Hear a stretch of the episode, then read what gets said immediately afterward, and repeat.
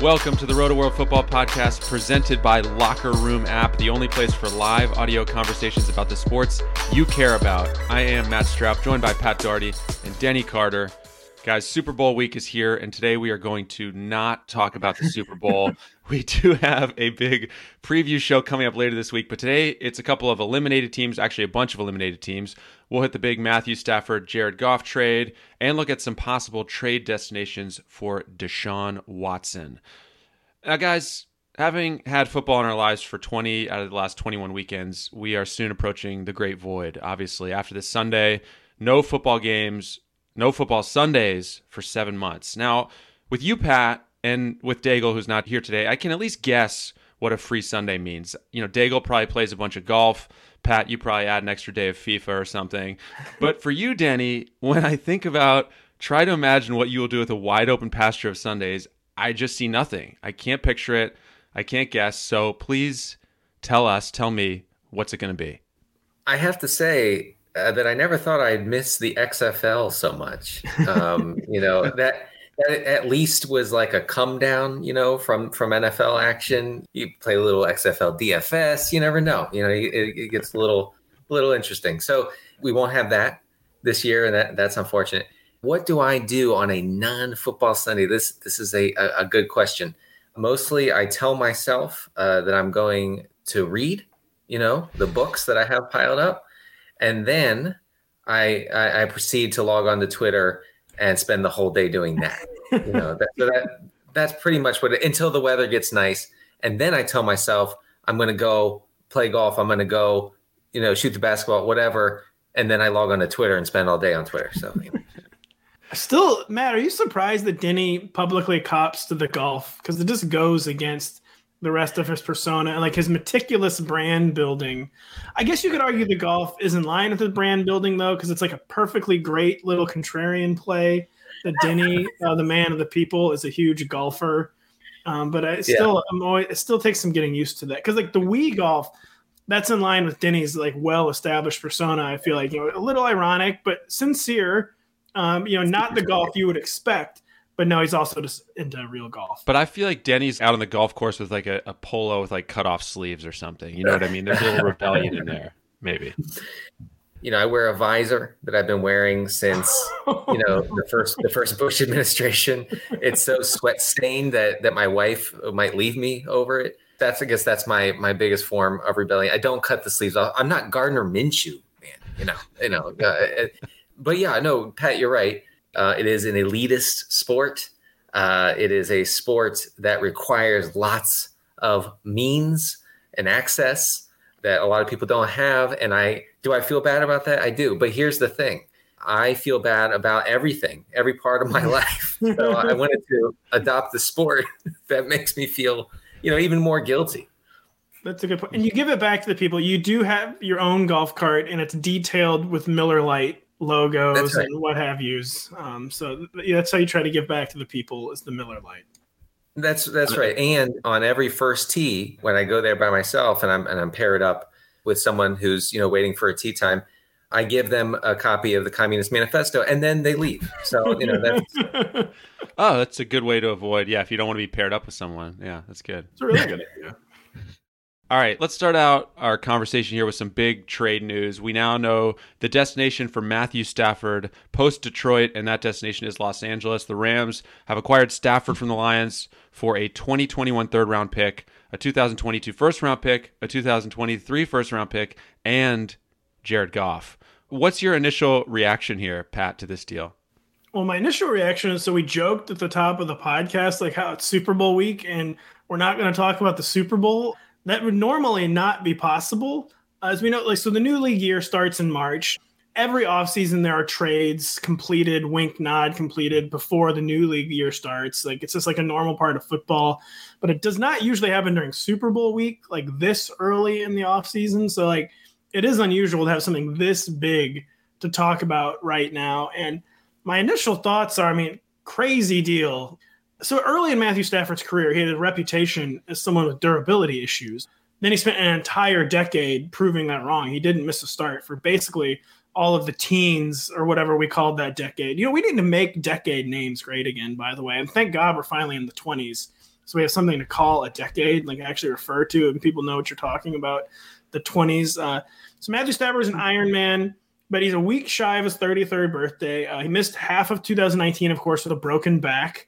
Uh, he did not miss a game, a start, I should say, in 2020. He missed parts of several starts. At the end of the season, he was listed with thumb, ribs, and ankle issues. Uh, none of those are really like injury prone type issues, though, but just, I guess, maybe something to watch going forward is Matthew Stafford's durability, especially behind a Rams line that could be losing left tackle Andrew Whitworth. They don't want to lose him, but it seems like the money is complicated there. But I mean, this all boils down to Sean McVay was just tired of managing and manipulating Jared Goff. And part of this this season in 2020 was the weapons they gave Jared Goff. They didn't have like downfield options, but what it really boils down to is in t- 2019, Matthew Stafford's average intended air yards were 10.7, which led the league, was higher even than Jameis Winston, just sky high.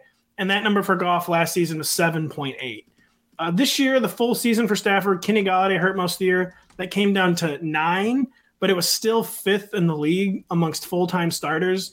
Uh, Jared Goff was 6.5. That was fourth last. So Sean McVay was just tired of the dinking and dunking. Like he was very creative with it, like creating ways to make Jared Goff like uh, have YAC targets and uh, you know kind of like manufacture yards that Jared Goff seemingly isn't capable of doing himself down the field. But Sean McVay is just tired of it.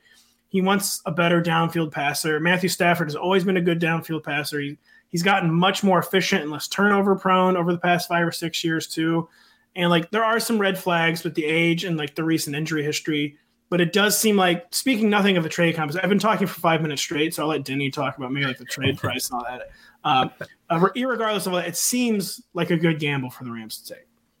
Yeah, uh, I'm kind of perplexed by the reaction on on Twitter, and of course, it's a, we have a very insular community, so I understand that that doesn't uh, you know include all reactions, but the reaction seems to be Stafford's not much better than Goff, so what's the big deal here? And I think that that's incorrect. I, yes. I I'm going to go out on a limb and say that it is a massive upgrade for the Rams. I, I don't really understand why people don't agree with that, but you know, you look at the the downfield portion the, that that Pat was referencing and the uh, ability to open up the offense. So on uh, on throws of 20 plus yards uh, over the past two years, Stafford has a PFF passing grade of 93.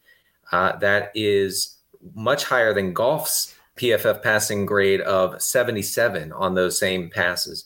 You just look down the the list of, of touchdowns thrown, yardage compiled in the on those 20 plus yard throws and Stafford has a major edge on all of those. Uh, once upon a time, uh, you know, a guy like Robert Woods was was not just a, a guy who's going to catch a four yard out route and hopefully turn it into a first down. You know, I'm old enough to remember when Robert Woods caught downfield passes. You know, I am I'm I am 68 years old, but uh, you know, and and I think we we could see that return for a guy like Robert Woods and perhaps you know Van Jefferson, depending on uh, whether Josh Reynolds you know resigns with the team. Uh, you know, I, I left out Cooper Kupp there because you know typically we're not going to see him as a perimeter threat, and he's going to stay there in the slot. But you have to remember that Golden Tate was was the uh, slot guy for Detroit uh, during some of Stafford's best you know runs in Detroit and he was catching downfield passes and putting up tons of fantasy points and really became you know a guy who you could just plug in very confidently into your lineup. Now that's kind of unimaginable now with golden tate as a giant but at the time uh, as stafford slot receiver he was money. And i think all all these guys stand to benefit tremendously. I do think that this will be all this what i'm saying is will be baked into their adps this year. I don't think we're going to get by on a deal for Cooper Kupp or, or Robert Woods. But you know, the the idea that this is not all that much better for them is strange to me.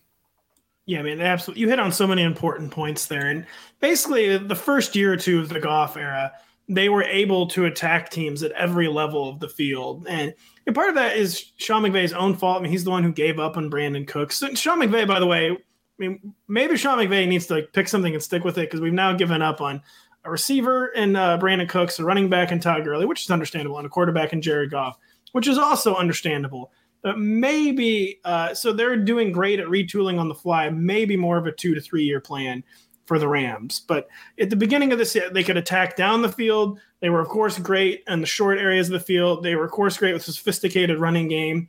And like this, none of that was like really clicking the way he needed to. He needed it to in 2020. So this is definitely a movement from Sean McVay to get back to like an all fields attack. And as Denny highlight, I mean, Matthew Stafford is really an upgrade uh, at every everything when it comes to quarterbacking over Jared Goff. And Matthew Stafford's one of those classic. He's really overrated by some people, and he's still really underrated by some people. He's just a really solid top 10 or 12 quarterback. And like we know that we have like over a decade now knowing that Matthew Stafford is on the periphery of the top 10. And we have a half decade of just knowing that uh, Jared Goff is not that. He's like right on that cutoff of like top 16, top 17. Like he's probably a bottom half of the league quarterback. He's too good to be a backup but he's not good enough to be like a consistent playoff starter. And a very aggressive move. The Rams keep mortgaging the future. But yeah, when it comes to just the pure football fit, I think Denny did a good job laying out just why this is like a huge upgrade and a no-brainer for the Rams. Well, you guys hit on how much of an upgrade this is potentially for, you know, Robert Woods, Cooper Kupp, the Rams receivers.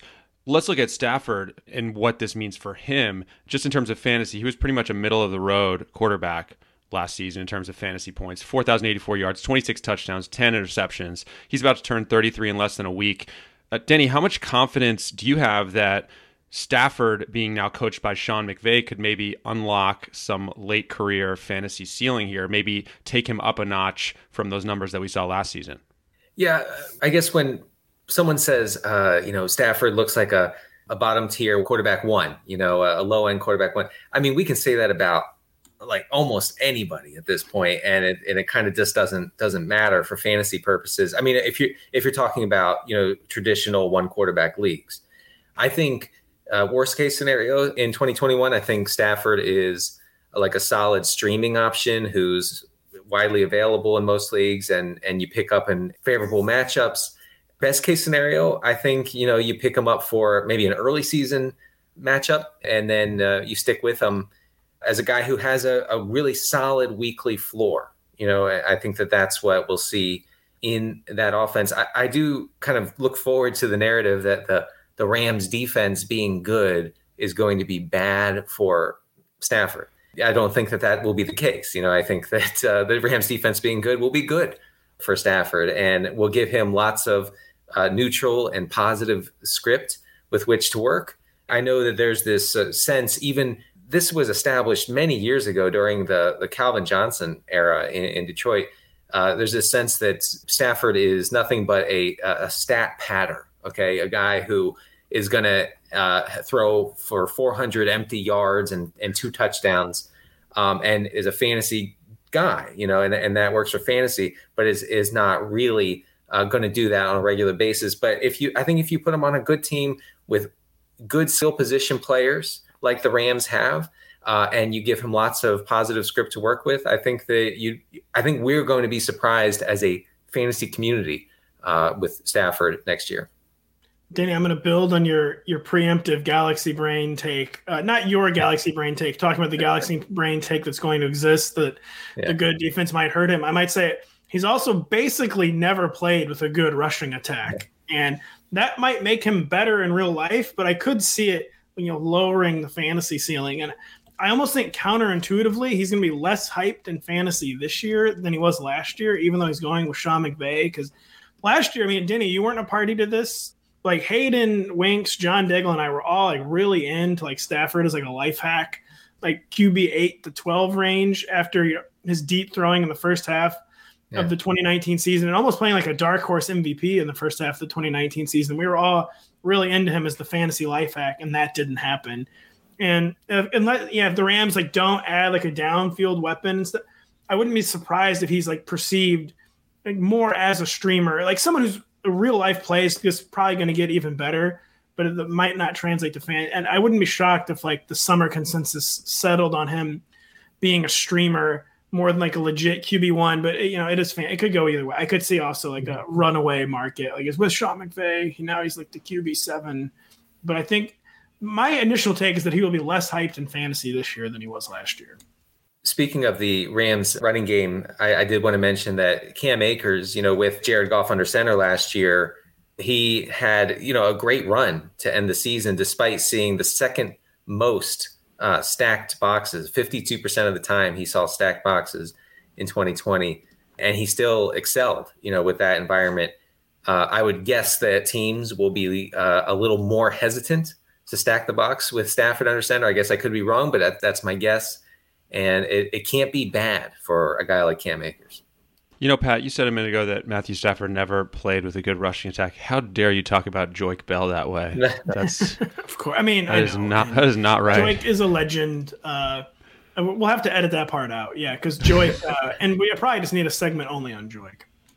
I was going to go the Kevin Jones direction with that, but I realized that he and Stafford missed each other by a year. Oh so. my gosh, Kevin Jones! I, I I've oh never God. been more tilted than when I had to start Kevin Jones in a in a lineup, and especially like on on like an island game, like a thanks. I feel like every Thanksgiving I had I had to have Kevin oh. Jones in my lineup, and sure. you, and at any time he played the whole game, he was you know 150 yards and two touchdowns.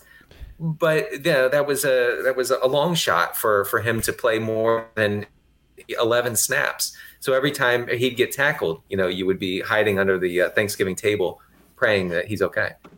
When when Hayden Winks listens back to this podcast, by the way, he's gonna be typing Kevin Jones Pro Football Reference, and he'll be pulling up like a non-running back Kevin Jones. Like, why are they talking about linebacker Kevin Jones who played for the Houston Oilers? His mind is going to be blown when he sees that 1,100 yard season in 2004. What a treat he's in for.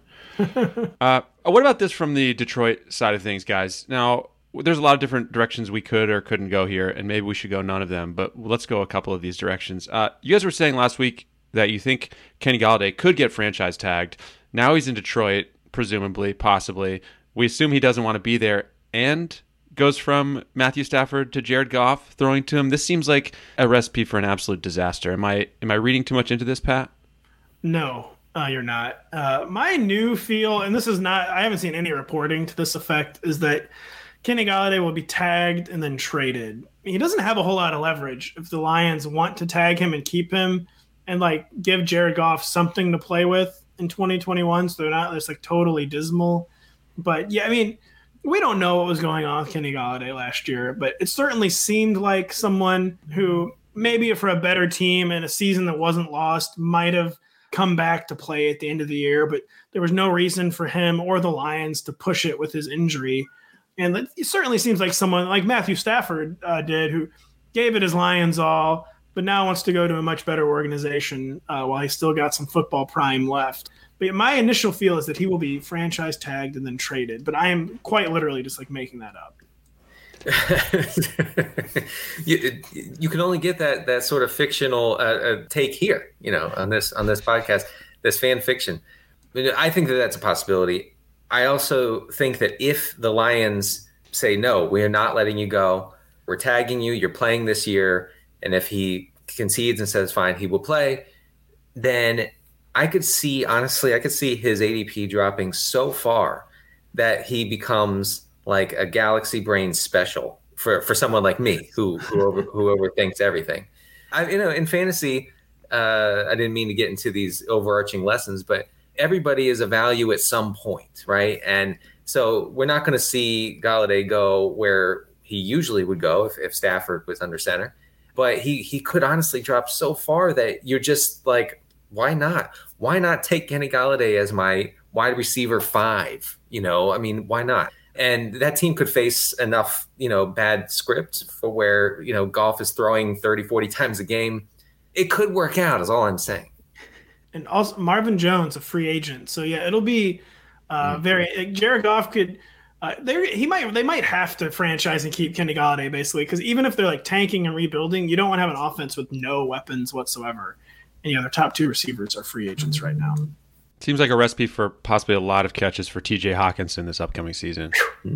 Hey, Jared Goff made Tyler Higbee the best player on planet Earth for one four game span. So it's it's it's actually I, yeah I I actually like that take, and for some reason I had not even thought in that direction, but. 140 targets for TJ Hockenson. Let's get this going. yeah, let's go. Uh, Matt Stroup, you heard it here first. All right, moving this ahead uh, to our next topic. We're still waiting to find out where Deshaun Watson might go. And Pat, you got into the trenches and wrote an extensive breakdown of 16 potential Watson suitors on Rotoworld. So check that out if you haven't already. A bunch of great stuff in this breakdown, Pat. Commentary on the economy, just really, really excellent analysis overall. So it's not just football analysis you're getting, but so we had 16 teams, a countdown from 16 to 1. I got to be honest, my ears really started to perk up at number four on your list, the San Francisco 49ers. So let's start there, Pat. Hit us with your thoughts on the Niners as a potential destination for Deshaun Watson? Well, real quick, I'm going to start with the sleeper team of the, the Los Angeles Rams, are the sixth most likely team to trade for Deshaun Watson. And I know they already made the Stafford trade, but here's why I think they might also trade for Watson. uh, my column. Yeah, my column. Uh, I mean, Watson would basically, I'm just going to quote like verbatim from my column. I mean, he would basically be everything Kyle Shanahan has ever dreamed of in a quarterback. And like, Kyle Shanahan, someone who made Brian Hoyer watchable with the Browns, who made Matt Ryan an MVP. If he could get someone like Deshaun Watson, you know, as a weapon with both his arm and his legs, uh, you know, a, elite deep passer, just something they don't have right now. So the, the 49ers are stuck in like Rams purgatory last year too, where Kyle Shanahan decided the only way he could generate offense was all the dinking and dunking. I mean, so many of the targets were behind the line of scrimmage. They seem over that too. And I mean, Deshaun Watson could do that if they wanted him to, but that's the thing, he can do everything as a quarterback. And he's almost like Drew Brees in the way where he is so explosive deep, but so efficient and avoids turnovers. You know, he did that for a team too that was always trailing in 2020 and still barely ever turned the ball over. And so if Kyle Shanahan could get his hands on a weapon like that, and we know they're going to be interested, or know they're going to at least be in the mix because they were apparently in the Matthew Stafford mix, and I think offering at least their first round pick and um, you know, like this. You know, no offense to Jimmy Garoppolo, but they gave it yeah the college try with Jimmy Garoppolo, and they know that's not it. They can move on with very little dead money if they cut Jimmy Garoppolo. I, I do think the 49ers will make a real run at this, and this could take a long time. I mean, this could take to like before the draft, basically, because the Texans appear committed. Uh, whereas the Lions like announced, like almost literally announced, I think they did literally announce they were going to trade Matthew Stafford. The Texans are taking the opposite classic track of like insisting Deshaun Watson will be a Texan and like they're going to play hardball. Uh, but I do think the 49ers will be a legitimate suitor uh, for Deshaun Watson. I I would guess that if Watson lands in San Francisco, Deebo Samuel will not have negative air yards in 2021. yes, um, yes. you know, oh. and yeah, that's my bold take for today. But you have Samuel, uh, Aiyuk, and Kittle as I mean, an incredible trio for Deshaun Watson if he lands there. With the Texans, you know, obviously Will Fuller was a huge loss for that team and for Watson and, and his downfield prowess. But Watson continued to put up uh, really solid fantasy lines after Fuller was out, after he was suspended. Um, so you, you give him those three pass catchers, I think it could get kind of silly for the Niners. And then just speaking of the pass catchers themselves, I mean, I would guess that th- the three of them would have ADPs kind of through the roof at, at that point, but it may be uh, warranted. You know, I mean, who's to say it, it wouldn't be? So, as much as those guys have been unlocked in the past, I'm not saying George Kittle's never been unlocked, or even you know uh, Aiyuk in his rookie year was somehow unlocked by Nick Mullens, Uh, but he could, they could be, you know, further unlocked by. I, have said the word unlocked literally 80 times, and I can't stop saying it um, by by Watson this year. I, for one, would love for him to land there. That that's my my preferred spot. I think you guys are honestly overstating a little bit the gap in talent between Nick Mullens and Deshaun Watson. I, I mean, Nick Mullens is electric. Let's not overstate this whole thing. Have you watched the film? I've used more than once. Uh, sure, every time it was super ironic. The headline "Mullens Mania colon and then like throws for three touchdowns and two interceptions against the Dolphins. Yeah. All right. Speaking of the Dolphins, number three on your list, Pat. A lot of indications that they're committed to Tua as their starter, but dot dot dot. You could see a scenario where that's not the case. Hit us with it. Yeah, I mean, it, the, the, Dolphins are committed to Tua Tagovailoa. It's this this seems you know like this is such a rare opportunity. This is like a once in a decade uh, type opportunity. Wait, is Deshaun Watson the best quarterback to become available since Peyton Manning? I'm not saying as amazing as Deshaun Watson is, he's not the level of free agent that Peyton Manning was. And Peyton, though, was of course coming off the neck, but like it's not common that a player like this becomes available. And you know, even though he's supposedly not available. So essentially, plans could change for the Dolphins because no one. He's supposedly the Dolphins are number two on his list, like his personal list. Uh, they have the draft picks to do it. They have the cap space to do it. Like they were a team that went for it last year. They sensed that their window had opened earlier than expected, and were aggressive. And I, it does seem like they believe in Tua. I, and the main reason to think they're probably not going to do it still is they they hired Charlie Frye as their quarterbacks coach, who's apparently like a Tua like confidant, a member of like the Tua inner circle. Uh, so there are signs pointing toward this won't happen, but no one has. There's been no reports that like it's not going to happen. Like no one's come out and said no, like this is not an option. Like this isn't being considered, which is kind of telling at this point because you know this news cycle has been percolating now for two or three weeks, and we haven't gotten even like off the record denials yet officially uh, from the Dolphins. So you'd have to think, how could they not be considering it? Basically, where a player like Deshaun Watson uh, becomes available, and just yet where the Dolphins are a team you know has been stuck in third and fourth place for basically the entire 21st century. Like they have the defensive base right now, they have the defensive minded head coach holding down that side of the ball, and with this kind of cap space and this kind of like draft picks cash, if they can get Deshaun Watson, even if they love Tua, I don't think they'll hesitate to do it. It's just a matter of I guess if it all comes together. So yeah, we err on the side that this isn't going to happen, but you certainly cannot write this off yet. Stuck in third or fourth place for all of the teens, Pat. Yeah, of course. Of course. There you go. Yeah. Uh, uh, I do like when Pat brings historical context to you know professional athletic failings uh, and mediocrity. Like uh, you had a tweet uh, the other day where you talked about something was the worst thing to happen since the since the mid 20th century. I, I forget what it was. It was something mm-hmm. really, really strong and historic. Was it about the MLB playoff teams? It was. I said I think it was the worst sports development of the 21st century was the MLB expanded playoffs. Denny. Okay. Okay. So it didn't go into the. Okay. I I, I mix the centuries. I tend to do that.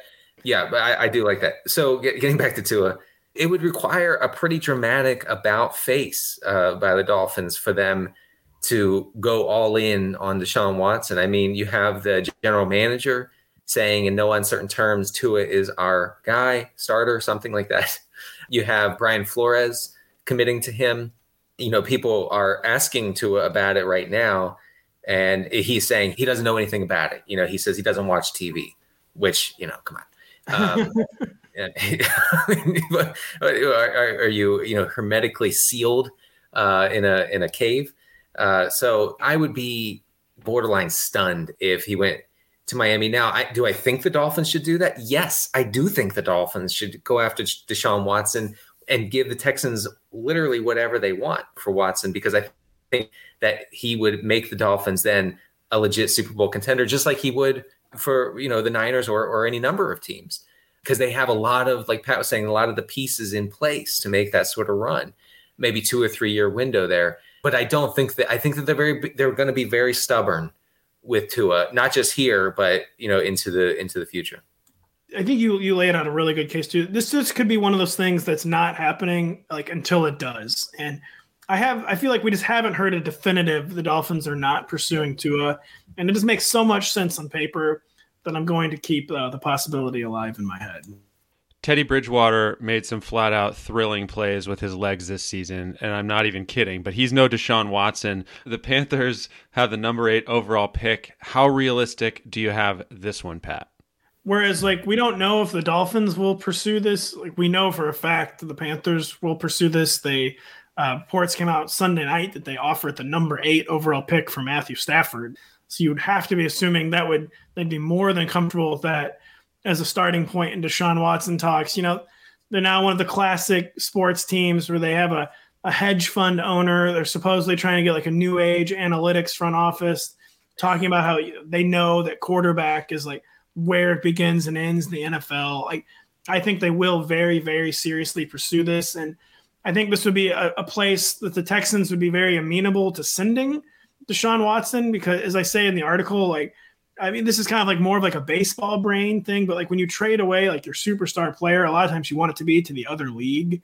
And I'm sure they would not mind sending Deshaun Watson to the NFC so he can only humiliate them once every four years as opposed to every year or God forbid twice a year if it was in the division. And see, the Panthers just they try to present themselves as a modern organization who knows what it's all about. We know what it's all about as quarterback. And yeah, if you're going to send the number eight pick for Matthew Stafford, you're certainly going to be making very aggressive offers for Deshaun Watson. So I, I think this one is a live wire that we'll probably hear more about as the weeks go on. I think the Panthers are like a very low key appealing spot for yes. for Watson to go. Uh, you know, with DJ Moore, with Robbie Anderson, and, and, with Christian McCaffrey, it's tough to find a better running back and wide receiver trio if that's a thing, uh, um, than than than what they have in in Carolina and Ian Thomas. I'm kidding, but you know, the, it's it's something that I think would play a factor in maybe Watson's decision. Apparently, he holds all the cards here. Um, he can basically handpick where he wants to go. Carolina doesn't seem like a bad place. Like I, I would think that San Francisco would be way way better than than Carolina, but I think those three players make the Panthers a really interesting landing spot. And the Panthers are in no way committed to Teddy Bridgewater as their 2021 starter. You know, I think Matt Rhule said he's going to have to have an outstanding off season, which is the closest thing that you're going to hear a head coach say to something like, "It's going to take a miracle for Teddy Bridgewater to be our our starter next year." The closest, except for what the Rams were saying about Jared Goff. Uh, which was just like who who is Jared Goff? Like, why are you asking me about this guy? Uh, but yeah, uh, I think we're in alignment that the Panthers will be pursuing this. Yeah. The number one destination on your list is what we've assumed to be the top possible destination for Watson in terms of likelihood. He reportedly likes new Jets head coach Robert Saleh. So lay it out for us, Pat. The case once again for the Jets. Yeah, I mean, well, the case, I mean, it's weird. I, I still don't know if I want to make like a positive case for the New York Jets. And I'm not the first person to make this joke, but do you destroy your organization to such an extent that your best player would maybe force a trade to the New York Jets? And you talk about a crazy modern accomplishment. And yeah, I just think it's really all about Robert Saleh. Like Deshaun Watson seems like, uh, you know, over and over again, he wants to play with like a modern, like new age coaching staff. You know, like the Bill O'Brien was so retrograde, like such a simplistic. It was a successful offense a lot of the time, but you know, not like anyone's idea of like a modern, like cool, refined offense. We don't know if he'll get that with the Jets, but he seems to be infatuated with Robert Saleh, as a lot of players around the league are. Like he's like the guy that players want to play for right now. And so there's that aspect, and then there's of course the aspect of this the Jets like if, if, the Texans decide they have no choice, I mean, the Jets are basically the best place they could match up with. You get the number two overall pick. You don't get Trevor Lawrence, but you get anyone else you want in the draft. You know, there'll be other picks coming. The Jets, even with they get Deshaun Watson in 2021, will probably still be like a mid-range pick in 2022. It just makes so much. And the, too, you get the the Texans could maybe they could draft a quarterback, the number two overall pick, and they could probably have Sam Darnold in as a bridge quarterback. You know, see if there's anything left there. And if there's not, just move on easily. So it just seemed like Deshaun Watson and coach would be a perfect match. The Texans and Jets would be a perfect match from a trade compensation standpoint. And like if this one is truly going to happen, this will probably be where talks begin and end. Like you're going to have to beat the New York Jets offer basically if this is for real. I find it difficult too to like I don't know. First of all, get excited about Deshaun Watson going to the Jets. I know hard. that hard. Yeah, yeah. I mean, I know that Saleh is you know brings something new to the organization, but it's still a terrible organization, right? It is. I Danny. mean, that's not changing. That's not going to change. I, I I feel like Robert Saleh must be the greatest players coach in history already without a single game in order for Deshaun Watson to choose him over Kyle Shanahan. I don't get it.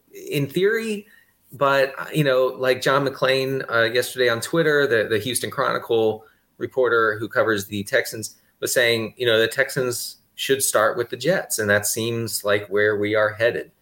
Uh, fantasy wise, I think I mentioned on last week's podcast. I mean, it would be pretty cool for those pass catchers on the Jets to, I'm going to use the word, to be unlocked. Um, and, you know, and that's so we have that to look forward to. But overall, this push to get him to the, and apparently they're number one on Watson's list. It's a little bit a little bit perplexing to me. And but then I see you know players like uh, Richard Sherman who publicly is saying Watson's got to get to New York. Like that's where he should go because of only one thing, and that's Robert Saleh. So he must be a hell of a coach. Is all I'm saying. Yeah, and if Deshaun is hearing that in public, you can only imagine like the texts yeah. he's getting and stuff, like telling him like you want to play for Robert Saleh. And I if it comes down to the 49ers and the Jets, from a pure career and pure football standpoint, Deshaun Watson should choose uh, the 49ers over the Jets. Uh, but I could also see it becoming so if both teams are pursuing him really hard, hardcore. The Texans, I mean, they do have still kind of all the leverage, really. And they're saying, we will only trade you if we can get the number two overall pick in return, like take it or leave it. I think Deshaun would probably agree to that because of yeah, the Saleh factor. Uh, so yeah, I mean, we don't we've never been in a film session with Robert Saleh. We don't know, you know, how players coach like how amazing the back slaps are and stuff. But uh, they're apparently amazing. I mean, he has lots of energy. I envy his energy. You know, as as a as a guy, I'm probably around his age, and you know, he he's he, you know, running around. Yeah, he's he, he's he's in great shape. You know, he's constantly. I mean, he's sprinting down the sideline on every other play. You know, he maybe maybe that's the appeal. I, I don't mean to talk down Robert Saleh. Obviously, he's very accomplished. Uh, but wow, wow, people. I mean, Watson would have to have a lot of trust in him. Is the end of the story there before we get out of here, we're going to quickly each hit one wild card potential destination from Pat's column. I'll start it off. Pat, at number nine, you wrote Deshaun Watson is from Georgia. The dots connect between the Falcons and Watson. The money does not. Pat, give me something here to hang on to. Give me some, as a Falcons fan, give me some hope here. Well, to get right or technical on you, I said the initial dots connect, Matt. It's like the oh. superficial dots connect, as in Watson is from the state that the Atlanta Falcons play in. Um, but yeah, I mean, I, will retake that and say initial. Should I retake yeah. that? no, no, the initial it. Leave dots it connect. In. People need to know. Um, people need to know, Matt. But yeah, and uh, I just don't know if the Falcons like far enough along in their project. Basically, maybe, maybe they come really hard after Deshaun Watson, he'll start thinking seriously about that. But you know, they have they've poured resources into their offensive line. It's still not a great offensive line. The defense is kind of anonymous. The offense is kind of aging. That includes Hayden Hurst, who's only in like his third year in the league. Uh, and he's I, I, would not write this one off, but uh, yeah, I, I, think this the the Falcons' fit are probably more superficial than real. Uh, uh also, of course, because uh, Matt Ryan is uh, still an Atlanta Falcon is probably the biggest stumbling block there. But they would be open to moving on from that. But yeah, a lot would need to happen for this one to become serious. I was going to say that the money part of the equation for some of these Watson landing spots or potential landing spots would require Janet Yellen to get involved. And I think that I think the U.S. senators need to start asking Janet Yellen about how she will get involved in, you know, like you said, Pat, moving pieces of, of the American economy in order for Watson to fit with a team. I think the Falcons are one of those. You got a wild card team for us, a wild card destination, Denny? Yeah, uh, Washington. I'll go with Washington. They're the my home team. The teams. Yes. What did you say, Pat? Sorry. I said the footballs, and then I said the teams. I made the yes, same the fo- twice. The football team. Just because they're up and coming, they seem to be a team on the rise. You know, they have a, a, a really good defense, really great front. You know, front seven, front four, and they're a quarterback away from being somewhat of a contender. I don't know if you can you can say that they would be as serious a contender as, say, Watson in Miami or San Francisco. But I think the appeal of Ron Rivera, the, the appeal of a young core of, uh, you know, McLaurin, Gibson, Logan Thomas to an extent, I know he's not super young, is somewhat appealing for a guy like Watson who's looking for some stability and an organization that seems to know what it's doing. And I know I'm talking about Washington. I'm talking about Dan Snyder. Okay. And, and so that could all fall apart at any moment. I think that that might play uh, that might play a factor. I mean, we we had a report from Jay Gruden just this weekend where Jay Gruden said that they would put untold hours and days into evaluating draft picks only for Dan Snyder to step off of his yacht and make the pick himself. So with that sort of potential instability, even an up and coming team like the football team, it could be a no go for Watson. But I do think that they realize that they are a quarterback away and that they probably don't want to go into next year with Alex Smith as their unquestioned starter. No.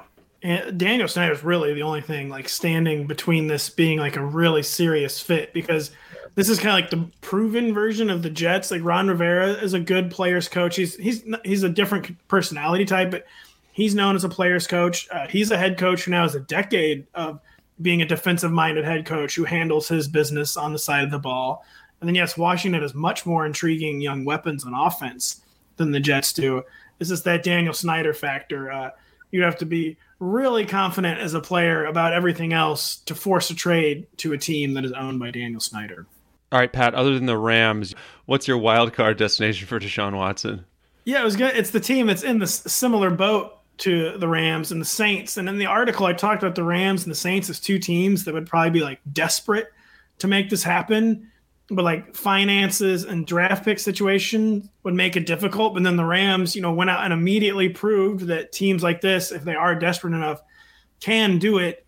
So I think the Saints will think about this, try to at least explore this, and that no team has had more success being aggressive and like being creative with the cap and pushing obligations down the road. But a team that they have so many accomplishments in that area, but even for like wizards like Sean Payton and Mickey Loomis, this is probably just too hard to pull off with their salary cap situation, their low draft pick.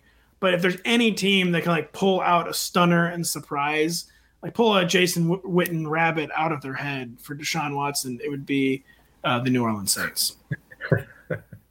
Yeah, you wrote that the Saints quote would basically need a complete restructuring of the American economy to get Watson in the building. I just Gotta laughed at my own joke as you were reading it, but uh, yeah, they would. It was good. I I was jealous of of that when I read it. I was like, damn, damn, Pat, and his his, his incisive commentary on U.S. politics and economics. I know a lot. I'm just a I'm a, I'm an expert on the economy, guys. All right, that is going to do it for us. Don't forget to subscribe on Apple Podcasts, on Spotify, wherever you listen. We'll be back later this week with actual Super Bowl talk. We're going to have a full preview of Super Bowl 55. Anything else to promote or mention, guys, before we get out of here? I will have a single game DFS breakdown, everything that you wanted to know about how to get super galaxy brained for putting together single game DFS stuff for the Super Bowl. This is our last hit of DFS before next year. Hopefully, hopefully we'll have a preseason, but if not, we're talking about uh, what a six or seven month layoff between now and then. So let's go all in on Super Bowl DFS.